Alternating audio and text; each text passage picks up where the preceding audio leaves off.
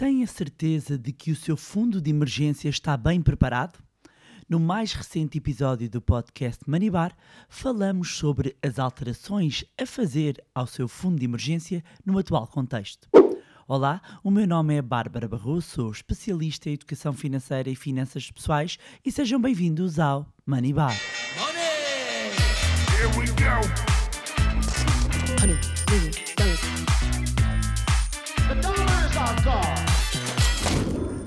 Olá, meus amigos, como é que vocês estão?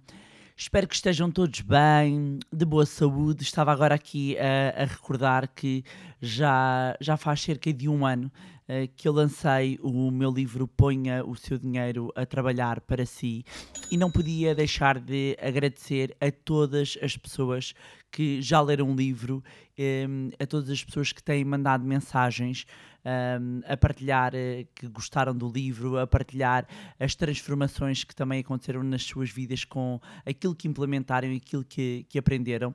É um livro que tem-se mantido nos tops, uh, um, nomeadamente da FNAC, desde, desde que foi lançado e o meu muito, muito obrigado a todos uh, os leitores, muito obrigada àquelas pessoas que, como eu costumo dizer, foram, foram e são agentes de influência positiva e que ofereceram o livro. De facto, é, este livro é, é uma bíblia, é uma bíblia das finanças pessoais.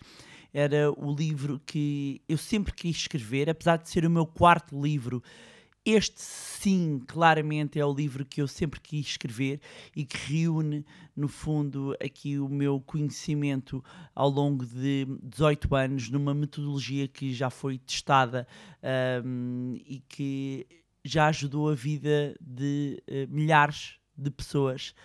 E efetivamente poder dar este contributo de melhoria para a educação e literacia financeira em português e, em Portugal e saber que tem sido tão bem acolhido uh, deixa-me muito feliz e muito obrigado e muito obrigado se está também a ouvir uh, este, este podcast. E já agora pode, pode partilhar comigo, eu gosto sempre, sempre de saber, houve uma altura se calhar mais ali no início, era muito, muito engraçado porque as pessoas partilhavam inclusivamente no Instagram e pegavam o livro, o livro andou por, por vários pontos do, do mundo, pessoas que aproveitaram para ler nas férias, pessoas também e portugueses que estão fora de Portugal. E um grande beijinho, um grande abraço para todos os portugueses que estão fora de Portugal e que diziam: Bárbara, já chegou aqui o livro, a França, a Inglaterra, aos Estados Unidos, um, a Angola, a Moçambique, ao Dubai.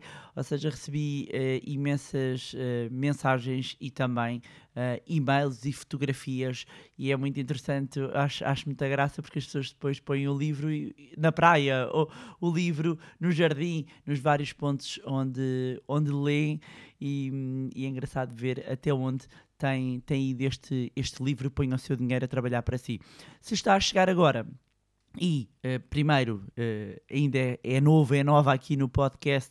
Antes de mais, seja bem-vindo, seja bem-vindo ao podcast Manibar. E se não sabe de que livro é que eu estou a falar, estou a falar do livro Põe o seu dinheiro a trabalhar para si, que uh, foi um livro que eu escrevi um, e que retrata sete passos para aprender a investir e atingir a liberdade financeira e que pode encontrar uh, nas várias uh, livrarias, na UC, na Bertrand, na, na FNAC uh, e online e que é a melhor forma de resumir é no fundo aqui uma Bíblia de finanças pessoais uh, e para quem quer uh, começar a dar os primeiros passos. Para quem não sabe por onde começar, o livro é uma ferramenta excepcional. E um dos temas que eu trago aqui vem mencionado no livro, mas há aqui um fator muito importante e que uh, eu tenho de ressalvar, e, e por isso resolvi fazer este episódio sobre o fundo de emergência. E este é um tema muito importante e que eu já era para, para ter, ter falado e que trago neste episódio. E vamos, sobretudo, falar sobre as mudanças que são necessárias fazer num fundo de emergência, sobretudo no atual contexto uh, económico, porque por vezes podemos achar que basta uh, constituirmos o fundo de emergência, isto para quem já tem, e não é preciso mexer mais, e não é bem assim dizer que ter um fundo de emergência é um dos pilares fundamentais para uma boa saúde financeira.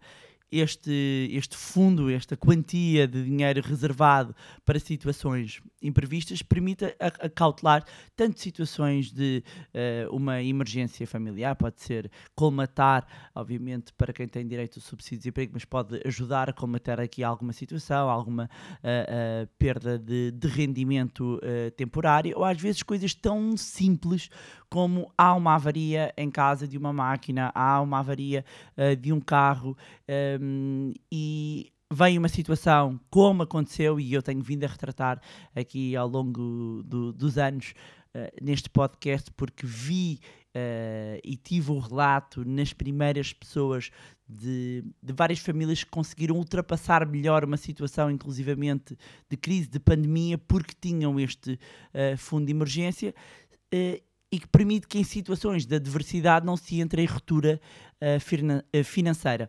Por vezes há quem não dê a devida importância, mas este fundo é o que permite evitar, por exemplo, que em situações de emergência não só se entre em ruptura financeira, como se tenha de recorrer a empréstimo, a, a créditos, a cartões de crédito, que podem gerar mais dívidas, levar a situações financeiras mais eh, complicadas e comprometer ainda mais a saúde das finanças pessoais.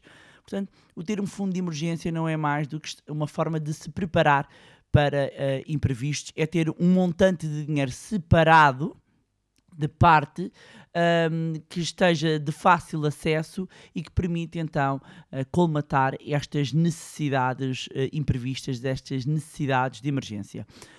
Uma das questões, e, e, sobretudo para quem nunca ouviu falar ao fundo de emergência ou simplesmente o pé de meia, é qual é que é o montante que eu devo ter. As boas práticas das finanças pessoais sempre falaram de 3 a 6 meses. Eu, Bárbara, uh, um, aconselho que se tenha entre 6 a 12 meses e revi este valor e, sobretudo, a quando a pandemia, uh, já tenho vindo a falar disso, é fundamental nós termos uma boa rede. Claro que para algumas pessoas uh, podem achar que o, o valor necessário para ter entre 3, e falta explicar isto, entre 3 a 6 meses do custo de vida, e neste caso eu estou a falar entre 6 a 12 meses do custo de vida mensal. Como é que eu calculo este montante? Vou usar um exemplo dos mil euros para ser mais fácil de entender, até porque estão a escutar. Um, se eu tenho mil euros de despesas por mês, o meu fundo de emergência idealmente deveria ter entre 6 mil a 12 mil euros. E para quem acha que, ok, mas isto para mim eu estou a zeros, é muito dinheiro, hum, como, é que, como é que eu faço? Então vai começar por estabelecer um pequeno objetivo. E o pequeno objetivo é começar por um mês. Começar por ter um mês, depois passar para o objetivo de 3 meses, passar para o objetivo de 6 meses, 9 meses, 12 meses, ou seja, andarmos aqui em blocos de 3 uh, uh, seria o ideal para termos aqui como horizonte uh, a constituição do nosso fundo de emergência.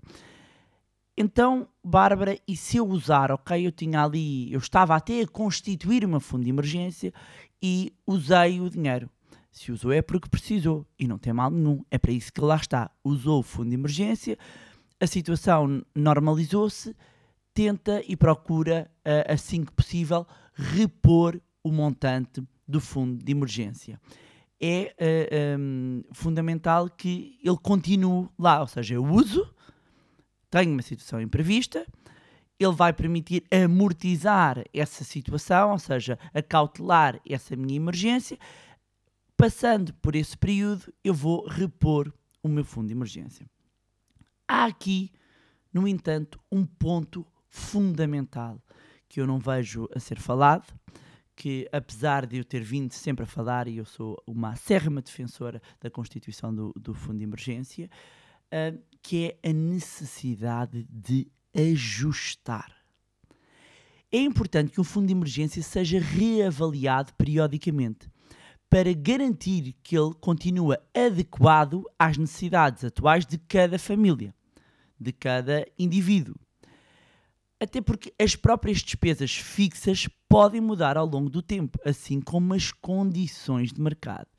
E esse é o momento onde nós estamos as condições de mercado alteraram sobretudo no último ano.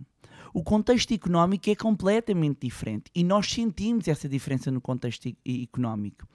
E no atual contexto, o ponto fundamental é que o fundo de emergência tem de ser ajustado. E já vos passo aqui o valor, porque há um valor da correção ou de ajustamento, conforme queiram uh, ah, um, chamar.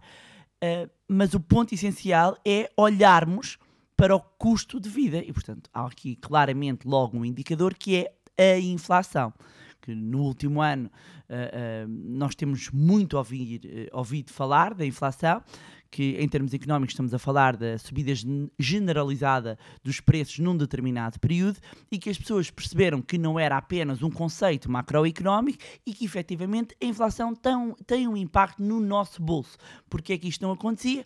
Porque não estava a valores como estão agora com valores acima de 7% de inflação e depois de nos últimos meses termos chegado a ter alturas de inflação a dois dígitos, a minha recomendação, e sim, estou a recomendar, é que façam um ajuste do vosso fundo de emergência em 10%. E isto aplica-se a quem já tinha um fundo de emergência constituído, aplica-se a quem também ia a meio e ajusta exemplo concreto para ajudar aqui um bocadinho a tangibilizar.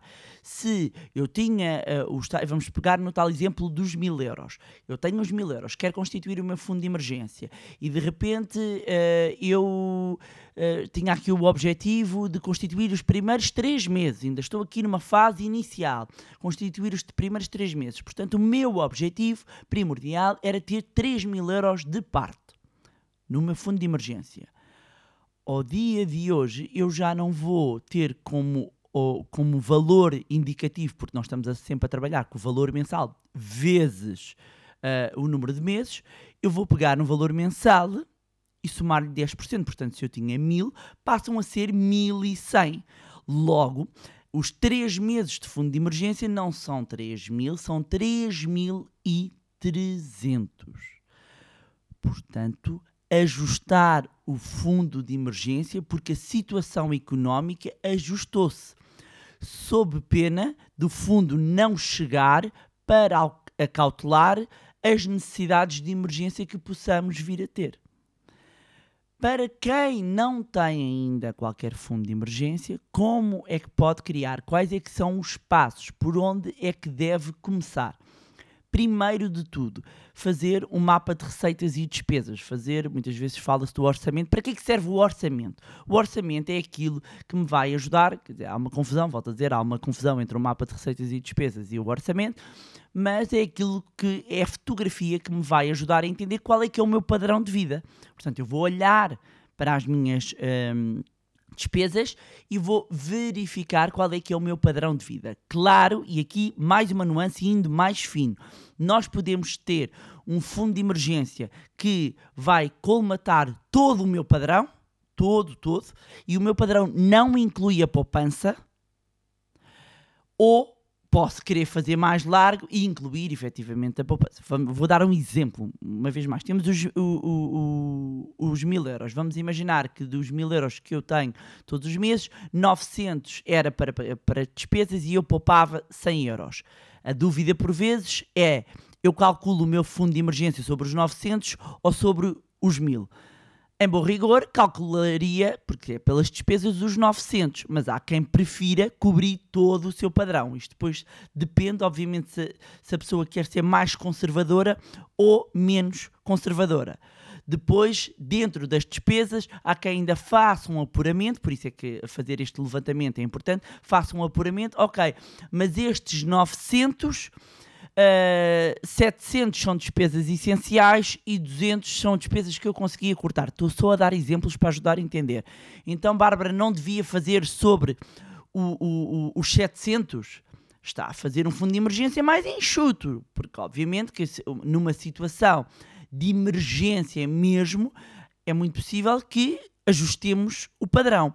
Mas o facto de eu, de eu fazer ali muito, perdoem-me a expressão, à unha, pode gerar depois problemas. Ou seja, eu não ter as necessidades acauteladas. O, o, que, é que, o que é, que é esta? Isto é uma almofada financeira. É, é aquilo que me permite dormir com alguma tranquilidade. é aquilo que me permite saber que, mesmo que haja aqui uma coisa que abane, eu consigo acomodar essa despesa. Portanto, aqui a, a, minha recomendação é que incluam todas as despesas, pelo menos. Depois aqui se inclui quem tem poupança e consegue fazer poupança, se inclui ou não. Depois essa parte é mais larga. Não sejam tão enxutos nas poupanças, neste, nas poupanças não, nas despesas, como neste exemplo que eu estava a dar, entre ou só faço, uh, uh, calculo o fundo de emergência pelos 700 ou pelos 900. Neste caso, calculava pelos 900 ou os 1000 mesmo, não é? Mas no mínimo pelos 900, porque assim fica com um, um fundo de emergência bem apetrechado. Depois, o próximo passo é sabermos quanto, que acaba por estar ligado, quanto é que eu devo ter de fundo de emergência em termos de objetivo e depois parti-lo em, pequenos, uh, uh, em pequenas submetas. Portanto, eu já sei, já sei qual é o, o valor agora ajustado. Ah, isto é completamente diferente e, e, frisar isso. Uma coisa, estamos a falar do o ajuste é para quem já tinha, portanto, eu tenho uma fundo, já tinham um fundo de emergência constituído, vocês agora notam que falta dinheiro, não é? Portanto, vão repor estes 10%, acrescentem 10%. Quem está na Constituição começa a incorporar nas novas poupanças para o fundo de emergência já um novo valor e repõe para trás, os meses que já estavam, quem está a constituir do início e não tem fundo de emergência, começa a trabalhar agora e, e, a constituir já com os valores atuais. E, portanto, vai apurar quanto é que necessita para os 12 meses e depois vai definindo os vários patamares até atingir esses 12 meses. Claro que eu conheço imensas pessoas que têm mais de 12 meses, têm 24, têm 36. Bom, Uh, isto vai sempre depender, como em tudo, as finanças são pessoais, são personalizadas, vai sempre depender uh, ah, um, do, da necessidade que as pessoas têm de segurança.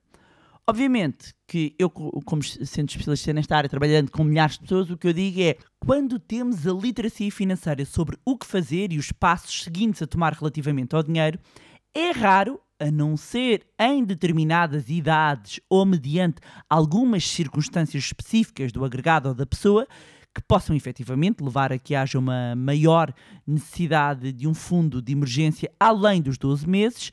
O que eu verifico é que, efetivamente, quando há esse nível maior de conhecimento, as pessoas tendem a ficar confortáveis à volta dos 12 meses. E depois o resto do dinheiro é aplicado com uma estratégia de investimento de longo prazo, até para vários objetivos. Ponto a seguir relativamente, ou seja, terceiro passo para a constituição do fundo de emergência para quem está a começar. Comece o quanto antes. Mesmo que seja com pouco, mas Bárbara, eu só consigo começar a 30 euros, 50 euros, 100 euros o que for, comece. Este é o seu primeiro objetivo, o primeiro patamar de poupança é a constituição do fundo de emergência. Ele tem de começar a ser constituído o quanto antes. Não fica à espera do momento ideal, comece a colocar devagarinho, devagarinho, um bocadinho de cada vez. É fundamental que comece, mesmo com pouco. Isto leva-nos ao, ao, quarto passo fundamental, que é automatizar o processo de poupança e constituição do fundo de emergência. Eu vou automatizar o processo, obviamente que é muito mais fácil para quem tem um, um, um rendimento uh, fixo, portanto, quem recebe o salário todos os meses, coloca um, uma ordem de transferência automática para outra conta e retira logo o dinheiro ali à cabeça e automatiza este processo. Define o montante que vai retirar todos os meses para a constituição do fundo de emergência e aquilo fica a fazer automaticamente. É fundamental criar este automatismo. Depois, outro ponto que é fundamental, que ajuda a acelerar, é aproveitar todos os rendimentos extra, todos os rendimentos extra, para uh, reforçar o fundo de emergência, seja subsídio de férias, subsídio de Natal, reembolso de IRS, trabalho extra que faça, part-time, portanto, todo, todo o rendimento extra que consiga uh, ser uma ajuda para o reforço do fundo de emergência vai ajudar a acelerar aqui o processo. Por fim, não menos importante, é não deixar o dinheiro parado e investir. Como assim, Bárbara? Então, mas é um fundo de emergência e vou investir? Claro que vai investir. E vai investir em instrumentos que tenham, sobretudo, duas características: baixo risco e elevada liquidez. O que é que isto quer dizer? Eu, eu, eu uh, uh, não quero perder o capital que eu estou a colocar inicialmente, portanto, estamos a falar de produtos com capital garantido e elevada liquidez, é eu transformar aquele dinheiro, eu ter rápido acesso àquele dinheiro. Porquê? Porque é um fundo de emergência. As emergências acontecem quando a gente menos espera e eu tenho que ter rápido acesso ao dinheiro. Portanto, o dinheiro a estar aplicado Uh, o foco não é tanto aqui a rentabilidade, começam a aparecer aqui alguns instrumentos que efetivamente acabam por se enquadrar melhor para o, o fundo, para a constituição do fundo de emergência, mas o importante é, independentemente de onde esteja, porque eu sei que há pessoas não só em Portugal, como em vários países, isto é transversal uh, a todo mundo. Ou seja, quando for, independentemente do país onde esteja, quando for procurar um instrumento para colocar o seu fundo de emergência, ele tem de cumprir essencialmente estes dois pontos, que é baixo risco, elevada liquidez, se conseguir, obviamente, uh, uh, que tenha uma rentabilidade interessante, tanto menor, tanto melhor, não é? Tanto, não, tanto melhor, mas estes são os dois pontos fundamentais. Recapitulando, este é o momento de ajustar o fundo de emergência. Se acha que o fundo de emergência estava, estava feito dano, está na hora de ir olhar, fazer as contas e reforçar o seu fundo de emergência. Ajuste o fundo de emergência. Se está no processo de constituição, tenha já este ponto em consideração e comece já hoje a ajustar aos 10%. E porquê? Ainda vamos ter aqui um período de inflação uh, elevada e é mais prudente nós assegurarmos que perante o imprevisto, nós temos essa capacidade financeira para uh, fazer face a esse imprevisto sem haver aqui um desequilíbrio da, das nossas finanças pessoais. E era isto tinha para vos trazer em mais um magnífico episódio do podcast Money Bar um, continuar a agradecer-vos sempre, sempre, vou sempre agradecer-vos todas as mensagens de carinho, todo o incentivo que, que têm enviado, que é pelo Instagram, Facebook, pelo, pelo e-mail. Muito obrigada por estarem desse lado, muito obrigado por uh, continuarem um, a apoiar-nos aqui neste, neste processo que também nós temos de ajuda na melhoria da literacia e da educação financeira um, em Portugal. Uh, Dizer-vos, eh, como eu tenho vindo a dizer, que estamos a preparar, efetivamente estamos a preparar novidades, portanto podem e devem subscrever a nossa newsletter do Money Lab, que encontram, cujo link encontram na descrição uh, todos os links para as nossas redes sociais, Facebook, Instagram, LinkedIn, também o nosso grupo do Telegram vão encontrar na descrição um, deste, deste episódio. Mais uma vez, não se esqueçam de subscrever o podcast através da plataforma onde estiverem a ouvir. E se gostaram do conteúdo e acham que vai ser útil a outras pessoas, partilhem. Quanto a nós, encontramos-nos no próximo Money Bar. Money! Here we go.